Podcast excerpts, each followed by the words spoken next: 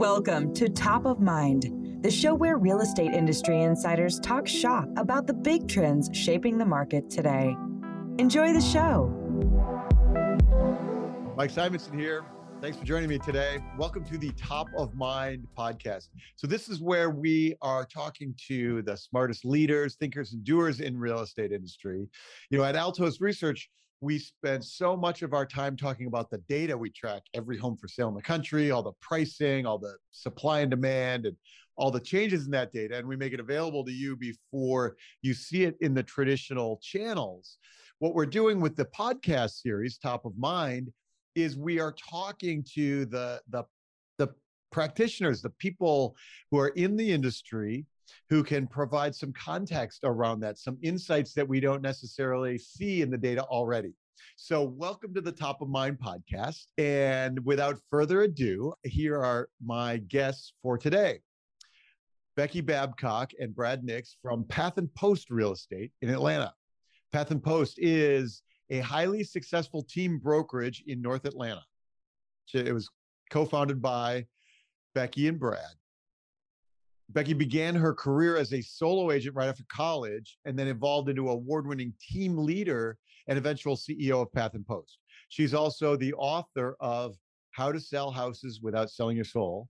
And I've not read the book, Becky, so I'm going to uh, grab it and read it right away. Brad co founded Path and Post with Becky and is the chief operating officer.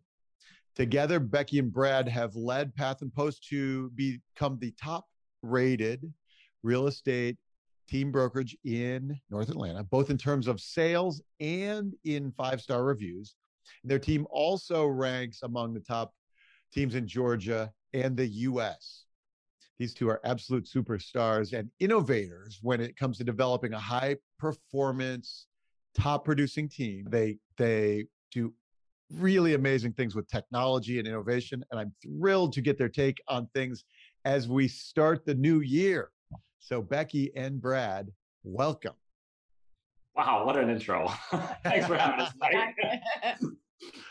it's great to have you both here. And, I, and I'm, you know, what we're like I said, what we're doing with these these podcasts is we're we're talking to people to get the context behind the, the numbers. And so I am really interested today to talk about Path and Post, what you're building, how you've accomplished what you have, how you're talking to clients and you know buyers and sellers today. I'm interested in Atlanta because Atlanta is one of the the growth places in the country. So so let's let's dive in. First, why don't you tell me, Becky, about Path and Post and and why it's cool? We're we're unique in the marketplace uh, because we're a team and we're also a brokerage. And so what that means is we're more collaborative, more sharing. We have a weekly rise and grind meeting where we share best practices. And when you take the collective experiences and knowledge of people from all different angles and put it together, you end up stronger and better together. And so, so more collaborative, like in in a lot of brokerages, you end up sitting next to your competition. Correct. And in and in the team environment, you're working on one team. And so you're a team brokerage. Correct. So everybody that comes to work for the brokerage is is on the team automatically. Yes. That's right. How tell me about the team right now. How big is it? What do we need to do? We have 18 residential agents and okay. a couple of commercial brokers, a new homes, new homes agent, and then five staff that would that covers everything from marketing to transactions to ISA work and then, of course, Brad and myself are both very active leaders, hands on, you know, leading the ship. We That's don't sit in a fancy office somewhere separate. in fact, our office is a co working space. We don't even have an owner's office. Oh, okay. So you're so you have 18 agents doing buyers and sellers. Are they are they both uh, buyer and seller? Do they focus on buyer only? How do you, how do your your agents work? Yeah, we believe that specializing helps the consumer experience. So we try to coach up our agents to be a specialist in one area or the other, buy side or selling side. Oh, interesting. And how does that play out? How do, how do you illustrate that that works well? Yeah, well, everybody knows that the buy side and the sell side are opposed to each other, and what one wants is the opposite from the other. So really um, it plays out like if we've got a listing and a lot of brokerages or teams um, if you have a listing you end up on both sides of the transaction if a buyer comes. So in our situation we would assign a buyer specialist to work on that side of the transaction. So there's no dual agency ever in our brokerage. And, and it's hard for a brokerage level to hold that line right? But at a team level we can because we designate someone to represent them if it comes to that.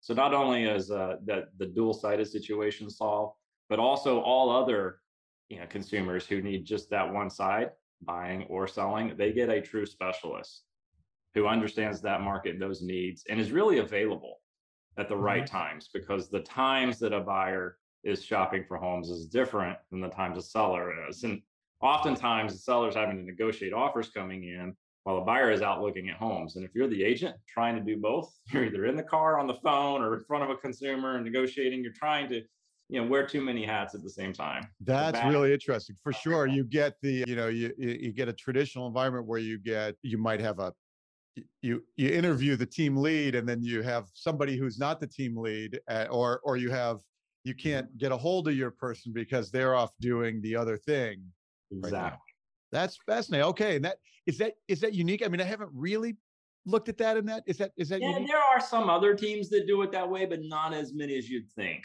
Yeah, so we're we're pretty unique in that we we really develop specialists.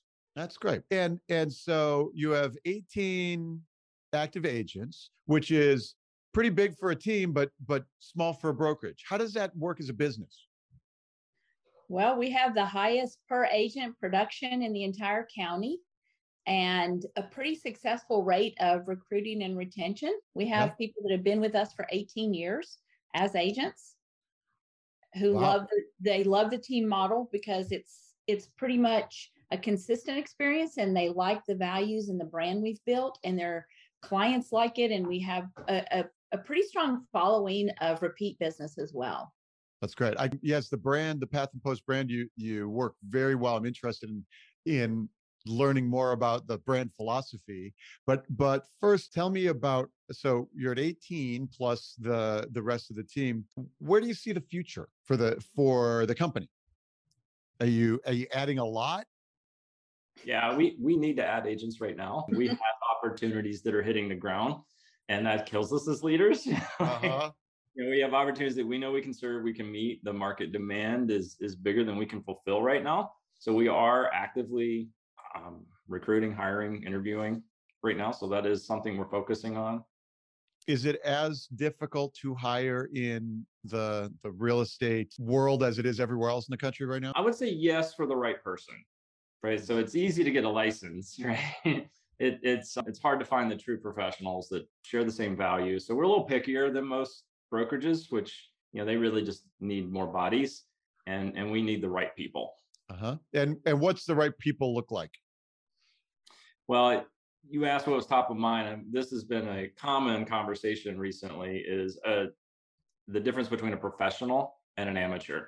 So we believe that the average agent in the industry is just an amateur. They're they're doing it part time as a hobby. They are not truly professionals at it. It's not a full time thing. They're not trying to improve skills. They're just you know hoping they network their way into some commission. Like let's be honest, that seems like a lot of the amateurs we come across. So our ideal agent is, is looking to become a professional if they're not already, and and they they need and desire the training and accountability that comes with being a professional. So that's something that's definitely top of mind. They have to share our core values. We're a values-based business, so every decision we make filters through those values. So that's you know you got to be a the right human, and you know they don't always fit that. Sometimes it's just you know you're not going to work out whether you're professional or not. Uh huh. Yeah, Two so, questions.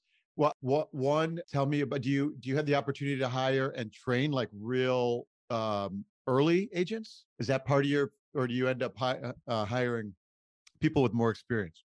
Both. Um, we'll take either or if it's the right person that fits our values and, and is going to be a true pro. So you know, recently we've we've hired a couple of new ones this year that have ramped from zero experience, zero into you know 15, 18 transactions in their first year. Wow. Which is multiple times the average agent in the industry. So we know we can take a beginner from zero to, to 60 at a, at a quick rate. And, you know, we also get those seasoned agents who, you know, they've either got tired of running through their SOI and the friends and family network, or you know, they're burnout of spending all their time, money, and resources marketing and trying to prospect for the next thing, and they want something that's got a proven, you know, opportunity flow through the system, and and that's what we've built here at Path and Post. Like I, think Tom Ferry, you know, someone breaks the industry down as real estate is just prospecting and nurturing. And and i believe that to be true. You've got to really care about humans and relationships and nurture that relationship and find out what's best for them and what matters most to the buyer or seller before you can add value in their life. And if you're good at that then you just need to go and prospect and find those opportunities but it's hard to do both right you're either prospecting or nurturing or you're one or the other but we've taken the prospecting off the table for our agents got it so i love that framework prospecting and nurturing i mean in in many ways it's such is life, right? And so, so, but, but really that's what you've done so well is, and a lot of your embrace technology and things like that. So, so talk to me about that prospect. What do you do to reach new consumers? Yeah, I mean, customer acquisition is, is all we used to focus on is how do you grow the brand? How do you grow opportunities? So real estate, there's a lot of channels. Like you can partner with the Zillows, you can partner with the realtor.coms, you can, you know, pay per clicks and social media ads. You you can network. So we've uh, decided to do all of it in a in a diversified manner, so that we don't have all our eggs in one basket.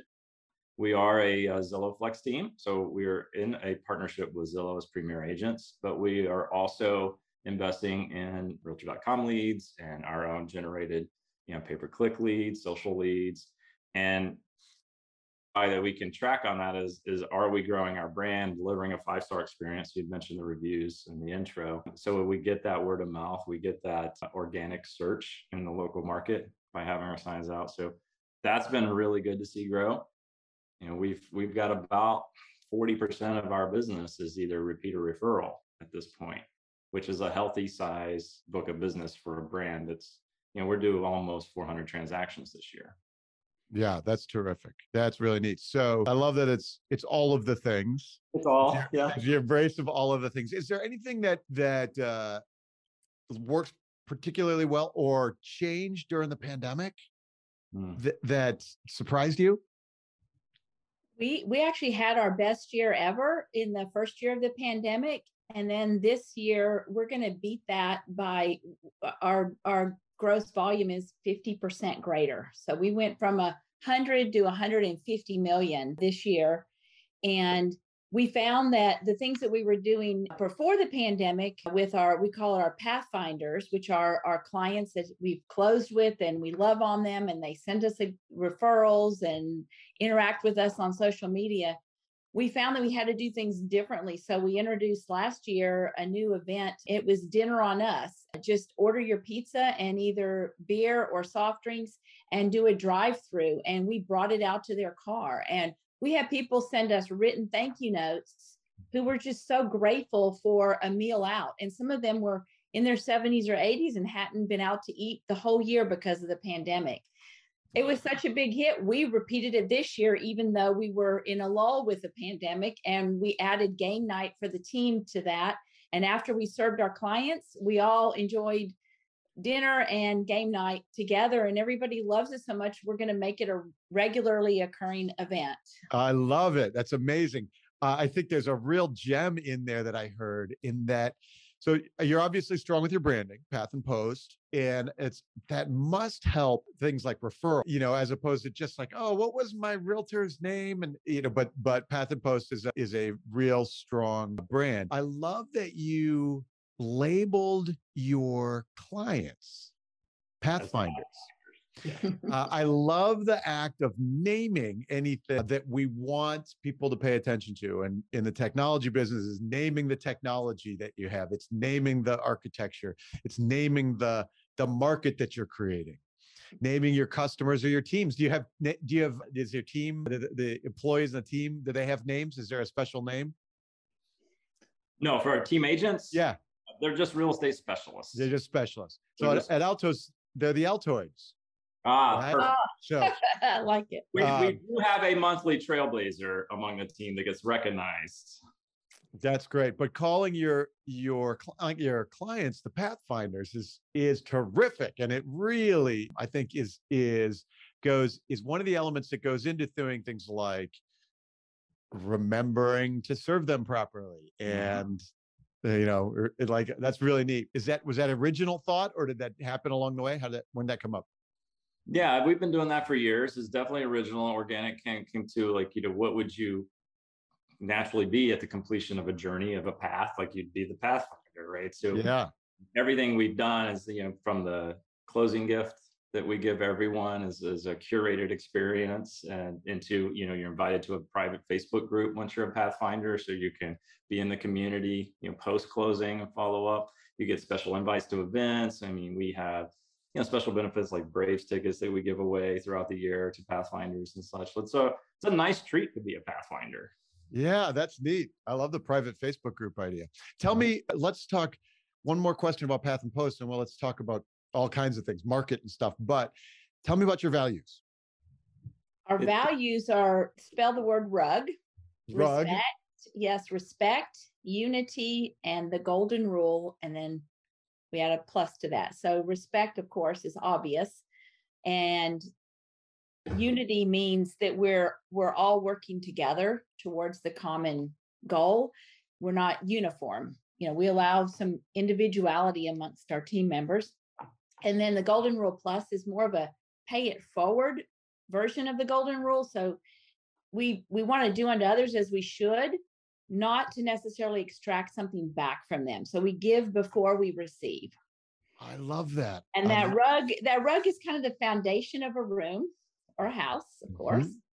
And we use that pay it forward. We're in the midst right now of our Giving Tuesday uh, program where we select a cause that matters most to us for this season and we're we're paying it forward with servers in the community. So we'll give everybody $100 to go out and pay extra tips on top of what we consider a basic tip of 20% to thank our servers for what they do serving our community. And that's hmm. part of that pay it forward. So we and we don't have those values on a poster anywhere in the office. They actually reside within us and they should be exuded in the kind of work we do and how we treat other people. I love it. Rug. It's uh what's the big Lebowski? It really brings the room together. Really, really held the room together. Yes. I love it. I love that rug, man. Terrific. Okay. So it's now the end of the year. We'll probably have this episode on maybe like the first week of January or something like that. Record low inventory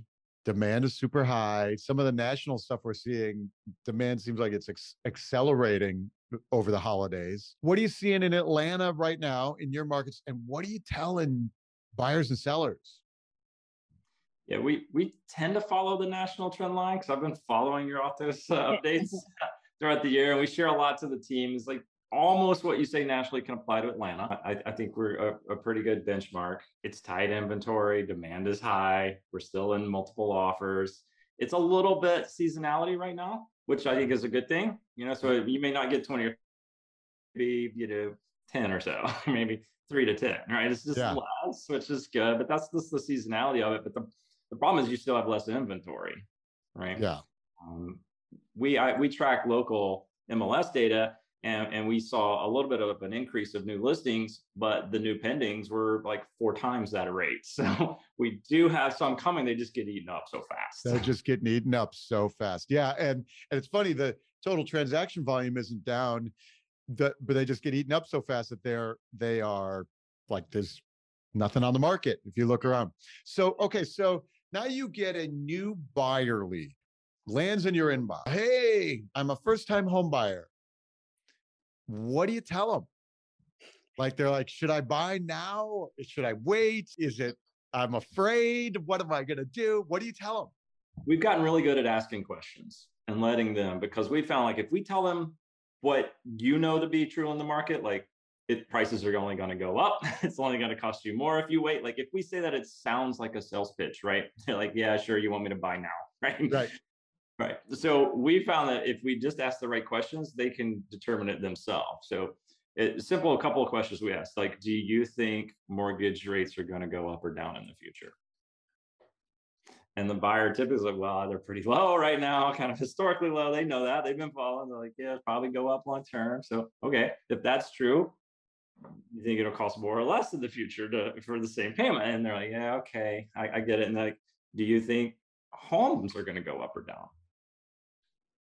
And that's the one that people will pause on, right? There are some buyers that are like, well, this is going to crash. Yep. And it, and for no reason they think that, right? they they don't they can't even. But if you ask, so why do you think that? And then you can start picking at what really is driving their thought patterns, like something like, well, it was overinflated in 08 and 9 and we saw what happened and i'll just wait until that happens again and then if you ask, okay, what caused it then? right? Yeah. So they start it's like, oh, I don't know. or or how long are you willing to wait? Right. Exactly. So it, just asking the right questions, and then they kind of become self-educated, mm-hmm. and, and they you know do their own deductive reasoning, and then at that point you can insert some real market data from Altos to show like here's you know the trend lines, and here's what experts think, and you don't have to google too many to find you know predicted increase in values. Yeah. That's interesting. So uh, so then they are okay they're like okay yeah i guess i'm gonna jump in this market. Yeah. How do i prepare? What do i do for this year? Yeah that's the thing. It's like you've got to have the right guide to ensure that you win in this kind of market and we get that. The true story happened last week. We had a consumer switch from an agent that they had found on their own. It was also their like gym coach instructor with a part-time real estate license, you know, fits the average amateur agent description, and had been looking at homes and making offers, made like 10 or 12 offers and didn't win a single one of them. Okay. And then they called up, said, I need to buy a house.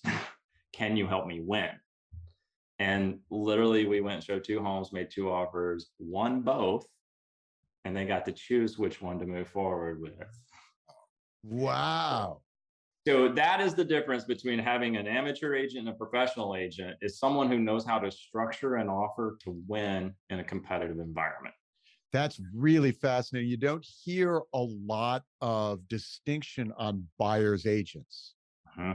You hear like people are like, well, my agent didn't do anything at all. Why am I paying this commission? You like you hear those kinds of things.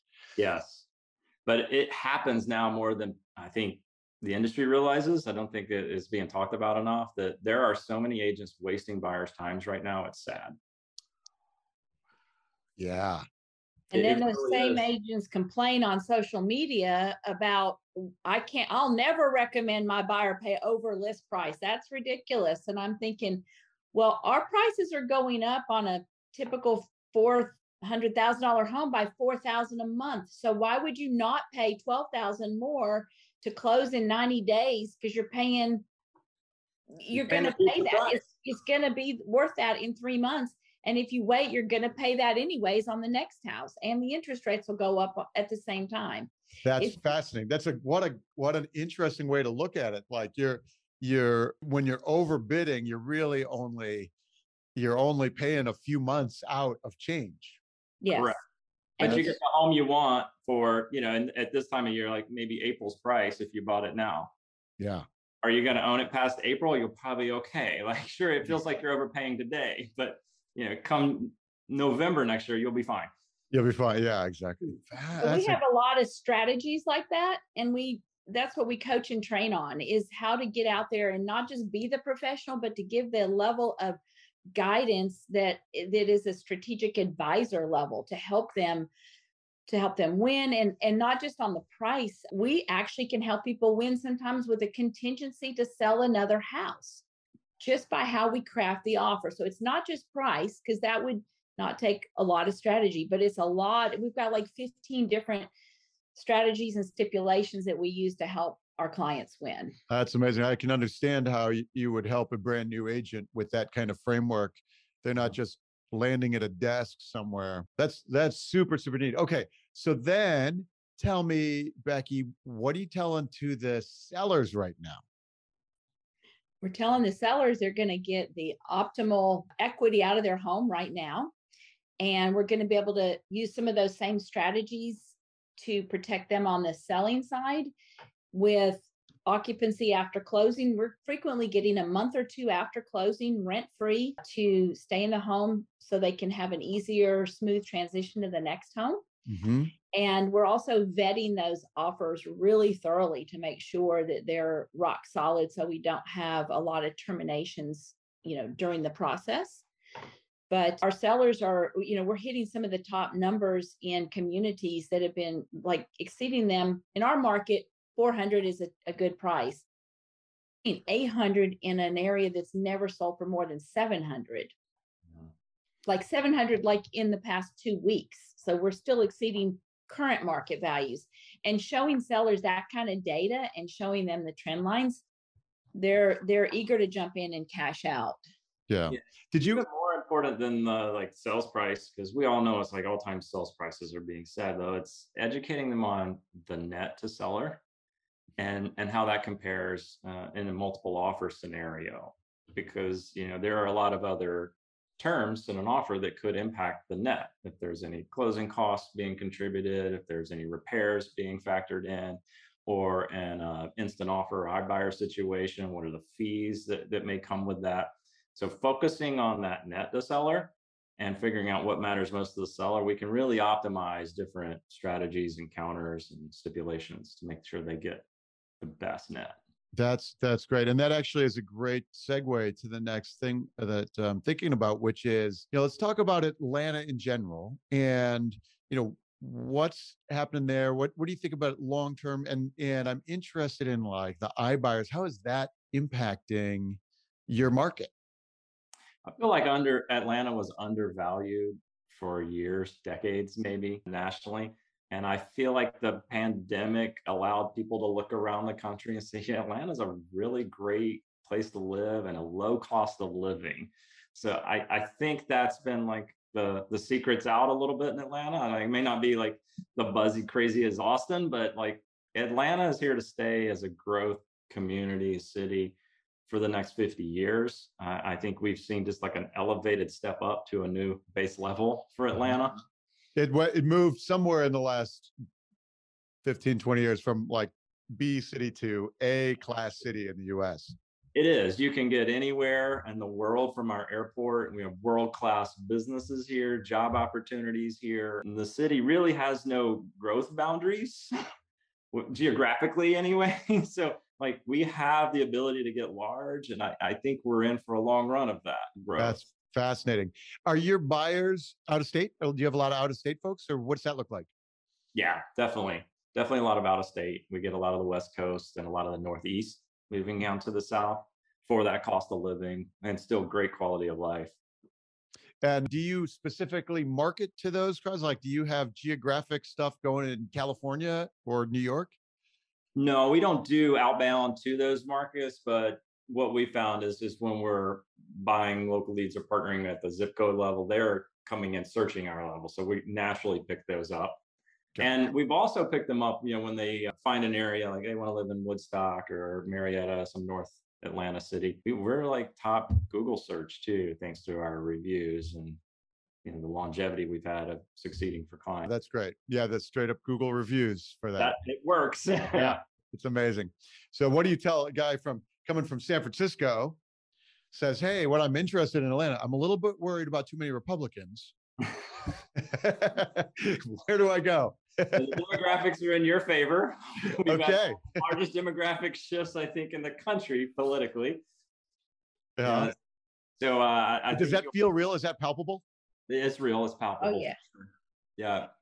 Yeah, you can feel it, especially in the northern suburbs of Atlanta where we operate. That shift is real. It went, went from very red to very purple real quick, and, and definitely leaning blue. Yeah, in some areas for sure.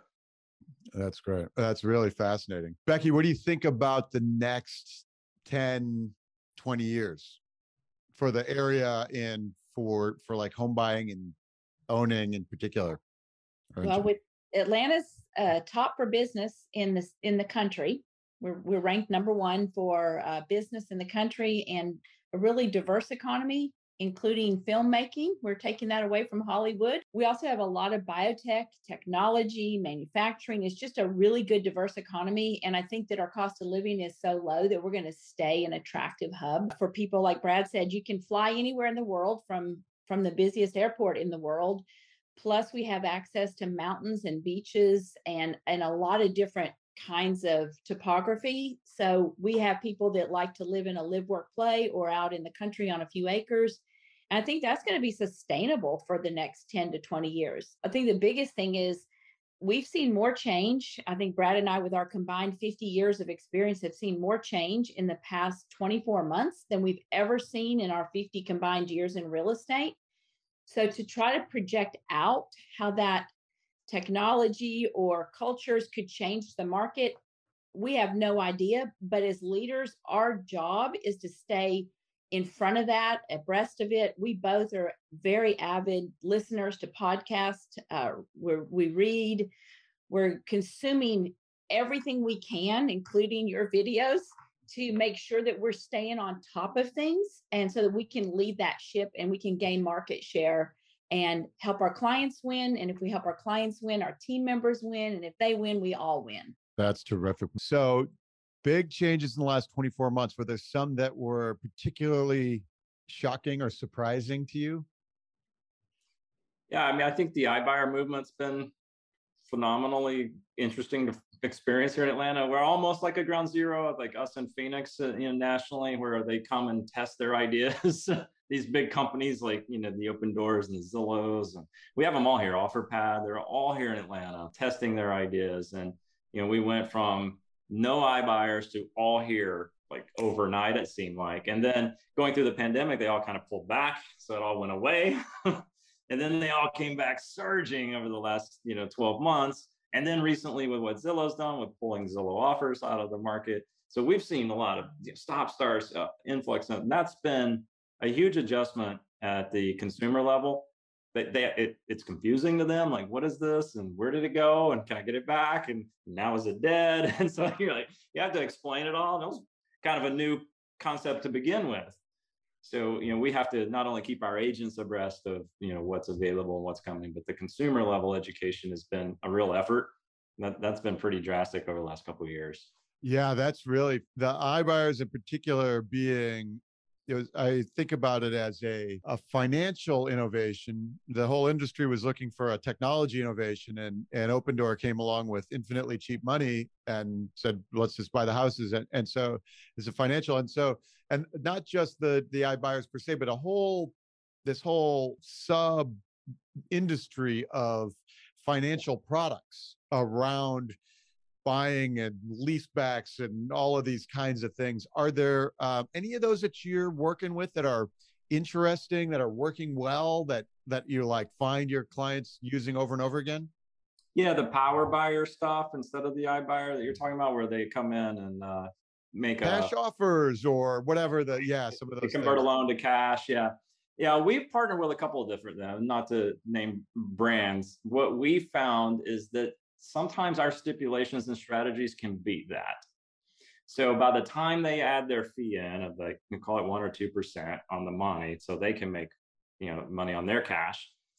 If we say, look, let's take that amount. If you're willing to pay it anyway at closing to this other company, what if we used it in the way we structured the offer? And that opens up like now I've got an extra one to two percent to play with as a strategist in the equation do I put it in as option money? Do I put it in as you know additional purchase price? Like there's ways to play with it or both. And and we found that we can actually win in a competitive thing without some of that power. That's fascinating to hear. Mm-hmm. Uh, and yeah, and all and, and often one of the challenges of innovating in the space is you you got to have your fees, and all of a sudden it's not that good a deal anymore. Right. Ah, that's well, interesting. I, I think in the hands of the right professional strategists, they can use that to their advantage. Like, you know, why don't we just skip paying a fee? Go ahead and write the check to the seller. We'll skip from 20th in line to number one. and then we'll negotiate. Yeah, interesting. Wow, that's really fascinating because because the, the iBuyers and that whole sub industry is such a force of change in the last few years, and it's and it's uh curious to see where how much market share they can take. How mm-hmm. much do you think they can take? Yeah, I would be comfortable saying anywhere from five to fifteen. You know, yeah. Now I I don't know if it goes any higher than that. I heck, I could be completely wrong, but yeah, I, there's I think there's going to be a segment of those. And I think it eats away at some of the for sale by owners. It definitely eats away at a lot of the we buy ugly houses stuff, you know, and you know the guaranteed cash offer stuff that was you know a little bit of a gimmick for a while from brokers and stuff. So I, I think it takes a little bit of all of that and, and, grows a little bit of a pie. And there are some though. I mean, we've even created our own iBuyer program. We purchased a home as Path and Post, the brokerage, for someone who wanted an instant offer. And it was unique because if you go too far north of Atlanta, you get out of their buy box, right? So these national companies said, we can't make you an offer. Well, this seller really needed to move. They had a really good, compelling reason that they couldn't list, they couldn't go to market, they they needed a cash offer. Becky and I looked at each other and said, you know, we could do this and help them out. And so we bought a home. Wow. And we were the iBuyer. So it doesn't have to be a national company. You just have to have to have the resources and willingness to do it. That's amazing. That's fascinating. Yeah, you know, in an era of infinitely cheap money, it's infinitely it's cheap for you too. right. Like, yeah. Huh. what they've done is not hard. I mean, it's hard to scale, but it's not hard to execute. yeah. Times, right? If you just need to do it for for one or two clients yeah. here to make the deal done. That's really neat. That's uh, see, this is why I, I want to have this kind of conversation, right? Like that is really insightful. Did you guys get any impact, Becky, from the from Zillow's change? Did you notice anything? We didn't notice really any change on the ground from that, and we we still have the Zillow Flex partnership uh, that that that we do. I don't think have you seen anything, Brad, from it as far as impacting us? Because no, I think really the only impact from Zillow offers pulling out was what does that mean? The agent industry turned around and asked, like, what does that mean? Yeah. Right. Consumers, I don't think notice. You know, they, like, yeah. agents are like, wait, wait, what, what does that really mean? Yeah. yeah. There was a lot of fear, like, what does Zillow know? Is it, you know, they're getting out before a crash, but n- nothing, eh, you didn't notice any dynamic different. You weren't competing with them every day and all of a sudden not competing with them. No, we were actually partnering with them often. They were buying some homes that we were helping. Uh, it wasn't a, a, lot of people. I think agents think it's either us or an iBuyer, and it can be both. So we've actually got paid on iBuyer transactions, even though we didn't bring the buyer. Ah, interesting. You're the you're the you're the you're the broker on that side. You're the broker, exactly. That's interesting. All right, Becky. Okay, so big changes, big changes in Atlanta, big changes in the market. Tell me about your vision for like the team. Like where does the where does the world go and and you know and where to what's it look like for us in the next few years? I think we're bullish on 2022. We think it's gonna it, it's already we've we've got a lot of pendings teed up for the first part of the year and we're mm-hmm. seeing phenomenal buyer activity on our website and strong two-way communications which we also so i believe that 2022 is going to be another great year. I do think that it'll it'll take some additional finesse to navigate rising interest rates rates and inflationary pressures on, especially on the new home construction uh, because we're seeing those prices going up substantially and they're not able to keep up with the demand. So that's going to push those buyers out further that it may end up helping our resale market in the you know shorter term. Buyers will say i don't want to wait 15 to 18 months to be able to close. I think i'm going to go for a resale. Yeah that's interesting yeah so um there's a ton of new construction starts but they're not finishing very quickly. Correct. And so your buyers are looking at 15 to 18 months before they can actually get into that house is that right yeah. In a lot of cases that, you know, there you get on a waiting list now to be able to have the opportunity to write your offer next April. So yeah. you're five months out from the opportunity to write the offer with no guaranteed pricing in place. And then from that point, it is usually going to take nine to 12 months to complete because there's so many supply chain issues with windows and appliances and even labor. I mean, they're short of, of labor in, in our area. Oh, for sure. They're short of labor, short of labor everywhere. I just redid a kitchen in my uh, my my mountain house, and you know, they my friend said, "Oh, that your counter is terrific. Where did you get that idea?" I was like, "That's the one that was in stock. You know, like, you know that's what I got." uh, so does that does that new home buyer experience feel different than it did a year ago? What or is it getting tougher, uh, longer, or is it is it the same? Yeah, I mean it's it's definitely getting longer, tougher. It, it depends. Timing is the biggest problem. You know, do it. Does someone have to sell to buy, and how do we time that? And when you've got new home construction thrown in the mix, where you don't know the timing, it becomes really complicated. Yeah, but that's the biggest. It's really like a puzzle. It depends on you know what are the the consumer's capabilities. Can they buy without selling? Or do they need to sell first? And if so, what's their timeline? What's the motivation driving that? And, and that'll drive them whether they can consider new construction or not. And if I'm if I've if I've got an existing house somewhere in suburban Atlanta, I want to buy a brand new construction. When I buy, do I like, and it's 15 months before that, that place is completed. Mm-hmm. Do I am I am I like putting everything down and getting that transaction done now? Like, do I have to? Is it is it pretty common that I have to sell my uh, house? The Becky's one, a lot of is a, a lot deposit. So you're you're putting a small deposit down on a future lot that has yet to be released for purchase. So it's like yeah. the next phase. Once we get that developed, you can buy one of those lots. So it's a lot deposit, which is a small commitment now. And and even sometimes those are refundable. Sometimes they're not. Just depends on the neighborhood. So you're kind of like half committing now on a future order. Yep. Yeah, and so that makes it a little easier. I don't have to sell my house to pay that down. Right. But it stops you from like maybe I found something better and then do I lose my deposit? So ah. do you want to stop shopping is really the question. The the the so how much of that new construction is is that pushing further out? Like is it getting further and further ex urban or is there is there infill stuff happening? Yeah, there's some infill stuff happening, but Atlanta has notoriously been a drive until you qualify market.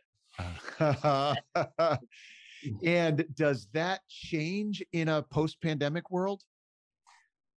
No, uh, we're starting to see it in some of the outer counties that they can't keep up with the permitting and development side where they need to put some new lots on the ground for the development. Actually in our in our home county that we're headquarters in, they have a moratorium right now on new construction. You know how much we need new construction in this country, and we have local municipalities saying no more new developments. We're, we're just so far behind. Just dead stop. We just can't get them all through the hearing process and permitting process, inspections, all of the things. Right. Wow. And what county is that? That is Cherokee County, which is uh, you know a couple north of Fulton County, where Atlanta is. Where Atlanta is. And even wow. if it's just for 60 or 90 days, you know, it may very well be a short term. It's going to cause another hiccup by the time we hit spring when people want to move and there's just nothing coming out of the ground. Yeah. The counties are overwhelmed. Yeah. And they've got infrastructure to maintain. Do they need to adjust impact fees, all of that? So they just stop everything. I wish there was like a slide instead of an on-off toggle. wow, man, everything's backed up. Everything everywhere in the world is backed Everything. up. That is incredible. Let's this has been terrific. Before we wrap up today, are, is there anything that uh, you're working on at Path and Post that you want us to be aware of? Anything that you're excited about for the coming year? I'll just circle back to like the consumer should demand a true professional guide, not just an average agent. If, if the consumer can get to that level, and if you're as an agent listening and watching this, if you're not a professional guide and you don't feel like it, then work as hard as you can to become one. Because I truly believe long term there will be less agents, and those who are left will become more professional and have more of the pie. You think there will be fewer agents in the future? Yes. I do. I think I think options, whether it be iBuyer or, or, or power buyers, like the more options consumer have, the more expertise the agent needs to present them. And so you don't just trust my brother-in-law at the gym because does he really know all the options available to me? Is he really an expert on all of them? Can he really yeah. guide me effectively? So I, I think because the options to the consumer are become, going to become greater and greater. You've seen all the innovation in the last few. It's only going to expand. So the desire for the consumer to have access to those is going to necessitate a better agent experience.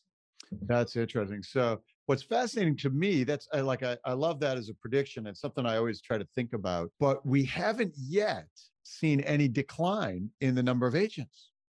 No, we have. It's uh Becky, do you have thoughts on that? I do, I do. I think the velocity of change is going to squeeze out those those agents that are doing one or two or three deals a year. There's just no way to stay abreast of the changes and adequately represent a client if you if you're not living it and breathing it on a daily basis, all in, staying on top of things. And so, you know, I think that team brokerages like Path and Post are going to actually grow market share through it and it's going to start squeezing out some of the lower performers part-timers and we call them amateur agents and i think that i think that our industry would be healthier and better if we had that happen. It's the business. It's too easy to put your license somewhere and really not do much with it and i think it it actually drags everybody down in the industry. That's interesting. So it previously in previous years you could be an amateur agent because the the the market isn't so nuts that that you can provide pretty much the same level of service as a professional. But now as things get more competitive as timing happens as all these crazy financing things come in then therefore the ability for an amateur agent to provide professional service decreases correct and they, it's more and more risky to go with somebody who isn't a real professional in there. I can see that playing out. That's a that's a real interesting way. And have you noticed? I I don't notice know the the average transaction stats, but but you know, watching the the average number, there's a lot of people who keep their license in real estate who aren't doing transactions for other people. They keep they keep it for other reasons. Yes. And uh, and but so then the average number of transactions per agent is whatever, like four a year or something really low. Is that changing? Do you know? Have you noticed? Well, we did the numbers on our local MLS that yeah. we're in. It's like 2.7. 2.7 is the average. It's the average, right?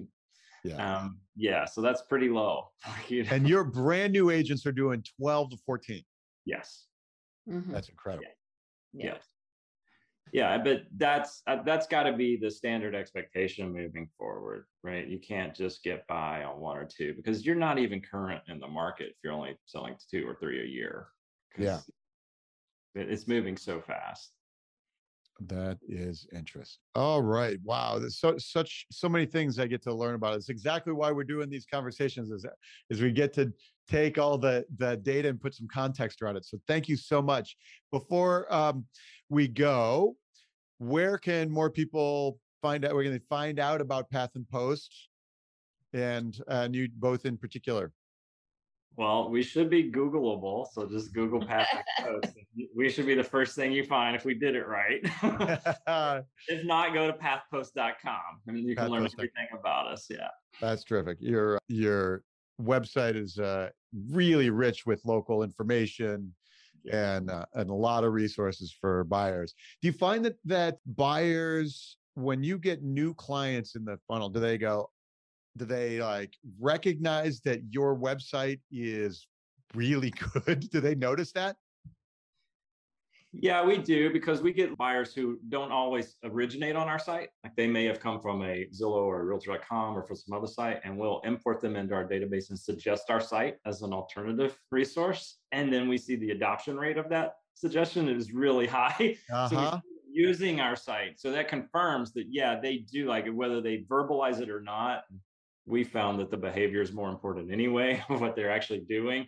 and so we see the searches they're running, the properties viewed per month, the favorites per month. We see that real time. Yeah. Do you notice they do things like they come in from some random internet lead and then they get to your site and now they go, oh, like, oh, I'm I'm doing the longer drive time, or I'm like starting to search further out, or do I change those kinds of things once I'm really starting to learn? Oh yeah, the behavior's fascinating to watch. yeah, you, whether it's price point or geography or or both, like you see their search more over time. Yeah, it's it's fascinating human behavior to watch. It's like a live laboratory. That's really great really good. Uh, we've had people actually register on our website and and say they they chose us because of the website. They actually watched every video. They yeah. looked at our blog post. They liked the way it worked and they registered just to use us. And they said, I want that path and post experience. And that's how you know you built it well. Yeah. And then you have to deliver it, of course. That's right. That's, but it's really indicative of what you're going to deliver. Mm-hmm. It's uh, it's really clear. I got a um, I, am on a lead, somebody's some broker's lead drip the from some Zillow thing. And in the email that they send me, they've sent me like one a month, and it says things like, "Hi, Heather," who is my Heather's my ex-wife. It says, "Hi, oh. Heather," and it's and and it says, "And we have a cash offer for your house," and we ha- and you know it's this canned email, and it's you know there's a broker, but it's got Zillow branding and it's got like some mortgage company brand, and it's it's mm. like man, I, I, I, you know, I, of course, you know, delete. Yeah. Sure. This guy looks and goes, well, these internet leads are really lousy. Nobody ever reads response to my emails. Yeah. I think the first problem is we have to stop as an industry calling them leads and remember they're humans. There's a, there's a person behind that name and email and phone number and they're just reaching out and saying, Hey, I'd, I'd like a little help with real estate. And then what are we doing for them from that point forward? Mm-hmm. Yeah. Do you have a different name for them? Do you call them clients or something individual? They're not yet uh, pathfinders. Buyers or clients? Buyers or sellers. Yeah. Buyers or sellers. Buyers or sellers, potential clients, but yes. And future pathfinders. Future, future pathfinders. pathfinders. Absolutely. I love it. Guys, that's really, really terrific. I, I thank you so much for taking your time with us today. Anything else where they can find you two individually? Twitter, LinkedIn? They, if they they can Google us as well, Becky Babcock and Brad Nix, or Path and Post, and, and you'll definitely awesome. find us. We love to have conversations across the country with other other folks and and share best practices because we're we're always learning something. Yeah. Thanks for having us, Mike. Thanks Thank for sharing your knowledge every week. I love following you too. Real pleasure. Thank you both. All right, everybody. That's the top of mind podcast for this week. Thanks to you. Thank you for joining me. And we will see you all again very soon.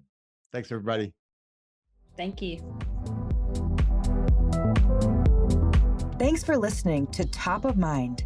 See you again next time. And be sure to click subscribe to get future episodes.